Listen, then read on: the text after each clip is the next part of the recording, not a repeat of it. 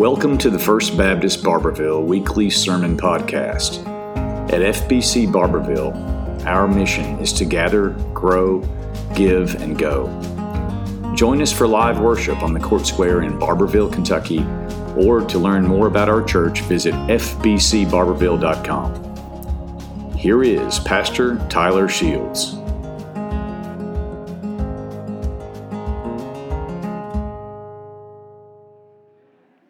Time our children will never remember when Baptist churches got up in the middle of service and walked around and shook hands and hugged necks. And not in the post COVID world, right? Maybe someday. Well, it's good to see everybody this morning. Thank you for being here. We're going to finish up the book of James this morning. If you want to go ahead and turn there in your Bibles, we'll be in James chapter 5. And it's been quite a journey over the past several weeks, months really. We've been beat up, We've been challenged, we've been encouraged, and hopefully it's been beneficial to you as we've got into really some of the more difficult teachings of God's Word. James is tough, but it's been really good. Last week, James did offer us some hope concerning the second coming of Christ. He did give us several warnings and things that we need to do while we wait. And next week, just so you know where we're going, we finally get into December, which is it's hard to believe that it's here. But we're going to start diving into not Jesus' second coming, but his first comings. We celebrate the birth of our Lord and Savior. We'll be talking about that every week throughout December. And for me, it, it's one of the, I, you know, I love Christmas. I love this time of the year. I think it truly is the most wonderful time of the year. We got out and I don't know if you've experienced this yet, but we hung a bunch of lights yesterday, slaving over these Christmas decorations. I don't know if that's a, a, a, good Christian thing to do with all this material stuff. But We can talk about that, but it's there and it's beautiful and it makes me love Christmas. We went and ate and got some hot chocolate and even took a carriage ride around Barbourville. I mean, how more Christmas can it get? Anyway, that has nothing to do with anything that James is teaching us today. Just excited for Christmas. But James concludes his letter, like many other letters in the New Testament, he, he, he emphasizes the importance of prayer. And he, he also tells us, it's a great reminder of everything that prayer can accomplish. We talked already about how we are to pray. James has gave us some, some lessons on that, that we're to pray with faith, that we're to pray without doubt in our hearts, that we're to pray with the right motives in mind. And over the course of his letter, James has emphasized the believer's response to the many difficulties in life. That's how James started, and he keeps bringing this up throughout the book. And he's assured us, guys, these trials, these tough things in life, they're going to come. And he's told us how we're to respond to all of that. One, with joy, that we're to trust God's plan and God's will, that we're to remain faithful, that we're to patiently serve the Lord as we eagerly await for his return. But now James takes a shift in his concluding remarks. He reminds us, above all things, in all things, through all things, we're supposed to be people of prayer. Look at James chapter 5, starting at verse 13. James says this this morning. He says, Is anyone among you suffering? He should pray. Is anyone cheerful? He should sing praises. Is anyone among you sick? He should call for the elders of the church, and they are to pray over him, anointing him with oil in the name of the Lord. The prayer of faith will save the sick person, and the Lord will raise him up. If he's committed sins, he will be forgiven. Therefore, confess your sins to one another and pray for one another so that you may be healed. The prayer of a righteous person is very powerful in its effect. Elijah was a human being as we are, and he prayed earnestly that it would not rain. And for three years and six months, it did not rain on the land. And then he prayed again, and the sky gave rain, and the land produced its fruit.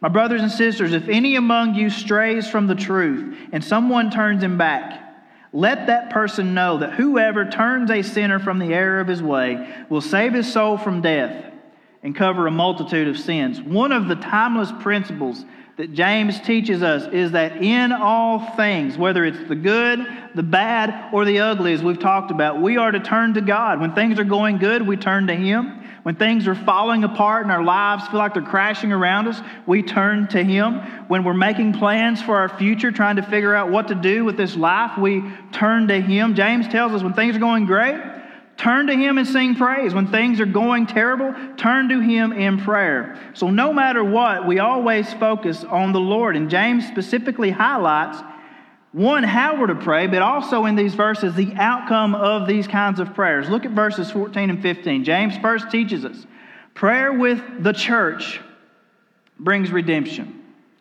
James begins by discussing something that really everyone is going to endure at some point if you live long enough, and that's sickness. And he's talking about literal physical sickness. These bodies are going to get sick, it's it just it's part of life. He says, But if someone is sick, bad sick, they're to call upon the elders of the church, who are to one, pray over them, anoint them with oil, and do so in the name of the Lord. And the elders of the church that he's talking about, let's just break this down because James puts a lot in this, these verses. The elders of the church are the overseers or the shepherds of God's people. They're the pastors, the leaders of the church. And then he talks about anointing them with oil. And using oil in the ancient world was a very common thing. Kings were anointed with oil, priests were consecrated with oil, prophets were anointed with oil. And here it's likely that James has in mind this physical action, anointing someone with oil, to represent something spiritually, a spiritual truth. This was, then we go on to calling on the name of the Lord. Again, if you read through Acts, if you read through the Gospels, even, calling upon the name of the Lord or doing something in the name of Jesus was a very common practice for healings, for exorcisms, even for baptism itself. And when someone does this, they're essentially invoking the name of the Lord, the King, and to do this thing or ask Him to do this thing in His authority and in His power. James says, when you do all this in verse 15, when the church earnestly prays for someone like this, going back to those principles he's already taught us, praying in faith, praying without doubting, praying with the right motives, believing in God's will, and trusting in it, he says three things can occur. He says, first, the person can be saved from their sickness. Now, the word he uses for saved, it's, it's when we talk about somebody getting saved, it's the same principle in mind there. Uh, when we say somebody uh, is saved or they're rescued or they're delivered from something, that's what James says. They'll be delivered from this sickness, whatever physical illness they have. Second, he says, the Lord will raise them up. So, first, God saves them, then he raises them up in a sense, to walk in a new way of life, as Paul says. The language James uses here, again, it's amazing the correlations between James and Jesus. It's almost like he knew him. It reflects Jesus' ministry. Think about where Jesus would heal a person, and then he would raise them up or tell them to get up many times. Think, it reminds me of the story of Mark chapter 2 with the paralytic. When Jesus heals this person, he raises them up, and they're free now to rejoin normal life. Thirdly, James says if this person has sinned, he will be forgiven. Again, this also reflects Jesus' ministry, right? Think about the paralytic. Makes you wonder. I, have often wondered as I read things that James is talking about, that Jesus talked about, or Jesus did how close was James to his half brother? Was he in the background watching what Jesus was doing and learning from him and kind of, uh, you know, not fully believing at that point? But it makes you wonder, doesn't it? And so Jesus would heal this particular paralytic with the words, Friend, your sins are forgiven. And he was healed. Jewish thought was that a person's physical ailments, that their problems, their sicknesses, their infirmities were often the result of somebody's sin, whether their own or their parents or somebody else's in their life. And today we actually know that many sins can cause physical problems, right? Sins of gluttony, I, I, I admit I've committed that one this week over the course of Thanksgiving, and I, don't tell me you have, and I know you have but sin of gluttony, sins of drunkenness and drugs and sexual immorality, all these things have the potential to not only affect us spiritually, but to also cause us bodily harm. But even more than the physical problems, which James is talking about, are the spiritual issues that follow this same process. There's a, a sickness, church, that's far worse than cancer. There's a disease that's more devastating than the coronavirus will ever be to society, and it's called sin. And sin destroys lives, it ruins relationships, it brings death and destruction wherever it goes. But James reminds us, even in this, the church needs to pray. And far more miraculous than physical miracles, as wonderful as that is, I believe when the church prays and sinners are saved, it's the greatest miracle we will ever witness in our lifetime. And the Bible says the Lord will raise them up again to walk in a new way of life. It reminds me again of that story in Luke chapter 5, one that we've learned in Sunday school when those friends brought their paralyzed friend to Jesus, and Jesus was healing and he was teaching, and they got their friend as close to Jesus as they could. But they couldn't get to him because of the crowds. And so they took their friend up on the roof tore a hole in the roof, and lowered their friend down in front of Jesus. And here's what's amazing Luke tells us, seeing their faith, Jesus said, Friend, your sins are forgiven. And we know that this man was made well. We have to pray for one another when there's a problem, whether it's a sin problem or a sickness problem. Our job as a church family, as a church body, is to pray for and encourage one another, and then watch as God does the work. James then teaches us, verses 16 through 18, that prayer with confession brings restoration. This is one of those parts of the Bible we just like to ignore, right? Nobody wants to get up here and confess all their dirty laundry. However, because we ignore this, we miss out on the healing that James is talking about. Now, again, this is there's a lot of ways to look at this. There's two types of confession because there's two types of sin. There's community confession over community sin. Think about the nation of Israel confessing their sins and repenting of that as a community. But then there's individual confession of personal sin. There's also two types of healing involved there's social healing for the community that repents, and there's also social healing for the individual that repents as well. Sin and all of its effects can not only separate us from God, but if we're honest, they actually separate us from other people, right? Sin in your life can cause such harm to the relationships in your life and separate you from those that you love and care about. This was also true in Jesus and James' day. It was many people that Jesus healed. You think about the lame, the lepers, those that were just simply outcast because of what was ever wrong with them. When Jesus healed them from their sickness, they were restored to society and able to be part of normal life. But perhaps even more important than all that is the individual healing of the person who confesses their sin, one to God, but also to somebody else that they trust. And, and, and when you do that, this is a tough lesson. We'll have to dig a little deeper into this tonight. But when you do that, you find a healing for yourself that you weren't able to have otherwise. There's healing in confession. Even some mature strong believers carry around this painful, unconfessed sin. And maybe you've carried it around for many, many years. And even if God has forgiven you and you've confessed it to the Lord and you've hashed it out with Him time and time again, there are some things that you still carry around deep inside of you that still causes you pain. It's just sit there in your heart, and, and as we say in the mountains, it just it just festered up over time, and it's it's just eating away at you. And I'm not I'm not saying that you have to confess your sins to me. Honestly, there's things I don't want to hear, and you don't have to confess your sins to a priest to be saved. However, I can promise you this: that there, it will benefit you to find that person in your life that you can trust, that you can confide in and talk about these things and confess things to them because when you do, you will find the freedom, the peace, the release, the healing that James is talking about that you've needed for so long. And when someone is freed from that unconfessed sin, I think they're better equipped to pray, as James says, powerful and effectual prayers. That's what he says next. He says, The prayer of a righteous person is very powerful in its effect. The NASB translates it a little better. It says, The effective prayers of a righteous man can accomplish much.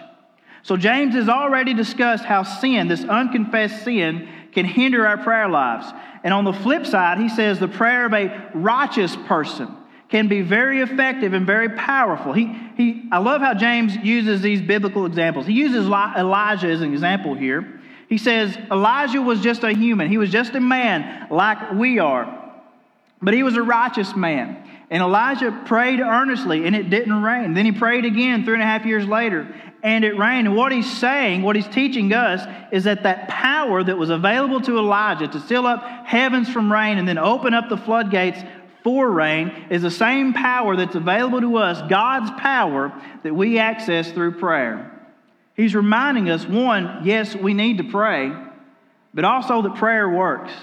That song we sang was so fitting for this because sometimes we pray and we think nothing's happening. But even when I don't see it, He's moving. Even when I don't feel it, He's working. He never stops working, and we participate with God in the work that He's doing through prayer. There's a story of a man from Wycliffe Bible Translators. He wrote something uh, similar to this that they experienced. He said in 1983, two American students teamed up together to pray for the 40,000 Tira people of Africa. And at this time, they didn't have a Bible translated in their own language. And so these two began to pray for these particular people. Two and a half years later, 1985, two more Christians began to pray daily for the Tira people in Africa.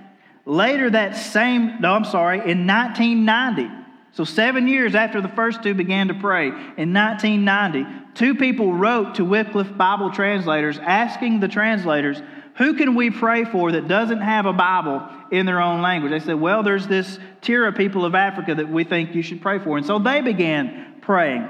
Later that same year, 1990, Wycliffe got news of a Tira man in Africa who was working to translate the Bible into his heart language. And so they wrote to him, and, and he told them, uh, they told him that all these people have been praying for you, for your people, all these years. And that he wrote back and this is what he said.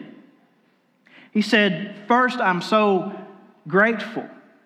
I've never known that there are teams praying for the Tira people. This is wonderful news to me. And then he'd done some, some thinking about the timeline of this. He said, The same year and month when the first two started praying, I got saved. he said, When the next two started praying, I was accepted for theological studies. Now I'm finished. He said, The next two can also praise the Lord with me because in March of 1990, a miracle happened. I met a man, a Wycliffe translator, who was able to arrange for me to study biblical translation principles in linguistics. But God also did another miracle. He said, Since then, since these people started praying, many young Tira have now become Christians. Today, we can say that since those first two people began praying in 1983, the Bible, at least the New Testament, has been translated into their heart language, and many have come to Christ. So you see, the prayers of righteous people, unhindered by confessed sin, trusting in God's will, not doubting, praying in faith, they are effective and accomplish much, whether we see it right now or not. The last thing James teaches us about prayer in verses 19 and 20 is that prayer with compassion brings repentance. It's interesting to me that this is how James decided to conclude this little five chapter letter. James believes very strongly in the unity of Christ's church. And he teaches us in several different ways over the course of those five chapters how we are to live together, how we are to work together, how we are to pray together, and how we are to follow Christ the right way. And then he goes back to the need. If you remember, he talked about this at one point. He goes back to the need to lovingly confront a brother or sister who's fallen into sin. He says, Whoever turns them back, and that word simply means to repent, to help them turn around and go back to God. He says, In doing this, they will save this person and cover a multitude of sins which could have happened in the future. So, helping that wayward sinner come to repentance first requires a lot of prayer, but it also requires a lot of compassion. And I think this is unfortunately where we miss the mark a lot of times is we're not always that compassionate. One of my favorite stories in the Gospels is when Jesus looks out at these crowds, and Matthew very plainly says these people were distressed, they were dejected, they were like sheep without a shepherd. In other words, life had just whipped these people up one side and down the other. And many of them had probably made some really poor choices. Some had wandered off like lost sheep. Some had found themselves in this situation because things that had things that had happened to them. I'm sure many others probably found themselves there because of things that they brought upon themselves. But Jesus didn't care about any of that. He saw these people as they were, that they were lost sheep lost and needing a Savior. And Matthew very clearly says Jesus looked out at them, at all these people, and he had compassion for them. He was deeply moved in his innermost being, in his love for these people. When we pray, I think we need that kind of compassion when we're praying for others. When we have to sit down and talk to that brother or sister face to face and lovingly confront them about stuff, we need to do so with compassion.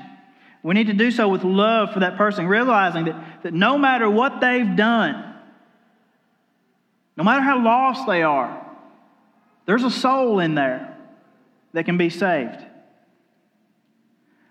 So, this morning, as we conclude the book of James, I just want to ask you where you are.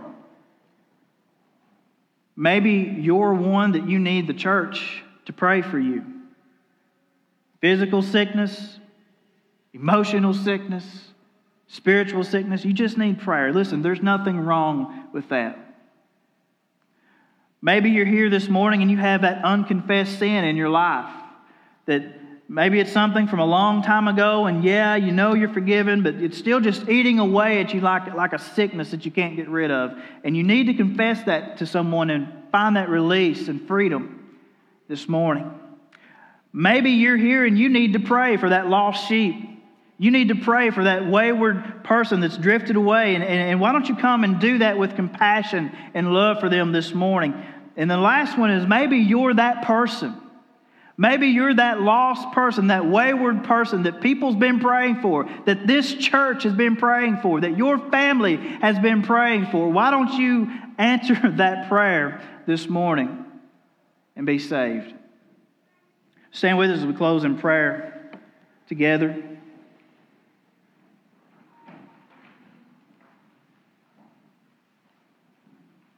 James doesn't pull any punches, but he tells us exactly what we need to do. We all need Jesus. We all need each other as well. Let's go to the Lord in prayer. Father, Lord, this morning we're, we're reminded, one, of our need for you. God, we realize the effects that sin and unconfessed sin can have in our lives, on our relationships, on our faith. God, some of us are just simply carrying around a burden that we can't bear. It could be a physical burden, could be a spiritual burden. God, I just pray that someone would find the freedom that they need this morning, whether it's through confession or repentance. And God, if there's someone here that we've been praying for, God, maybe we've not seen things working, but we know that you're working that you're changing hearts. God, if there's someone here that, that this church has been praying for that needs you, God, I pray that this morning they'd respond in faith. Lord, we ask this in Jesus' name. Amen. So we sing a song of invitation this morning. If you need prayer, if you just want to pray, if you want to come and pray for someone else, if you need to be saved, if you need to commit to baptism, why don't you come this morning? As we sing a song of invitation. Thanks for listening to the weekly sermon podcast.